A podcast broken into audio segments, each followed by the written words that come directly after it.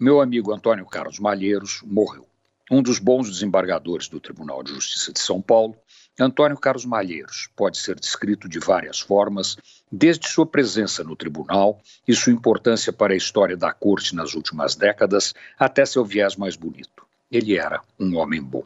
Não tem como falar de Antônio Carlos Malheiros sem lembrar sua importância como coordenador da infância e juventude do Tribunal de Justiça de São Paulo.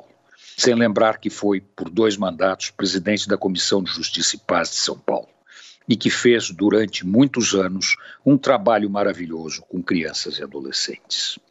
Meu companheiro de mesa administrativa da Santa Casa de Misericórdia de São Paulo, nos tornamos amigos há muito tempo e essa amizade foi solidificando ao longo dos anos, impulsionada pelas visões semelhantes sobre os grandes problemas nacionais, entre eles a desigualdade social e a necessidade de garantir aos menos favorecidos atendimento social amplo e digno, não como favor, mas como direito deles e obrigação nossa. Essencialmente, Antônio Carlos Malheiros era um homem bom. A definição é suficiente para dar a dimensão da pessoa. Homem bom é quem sai de casa todos os dias, sem medo de enfrentar a vida nem suas dificuldades, para retornar de tarde com a certeza de ter feito bem feito, trazendo debaixo do braço o pão nosso de cada dia. Tenho certeza que meu amigo, todas as noites, dormia o sono dos justos quando se deitava.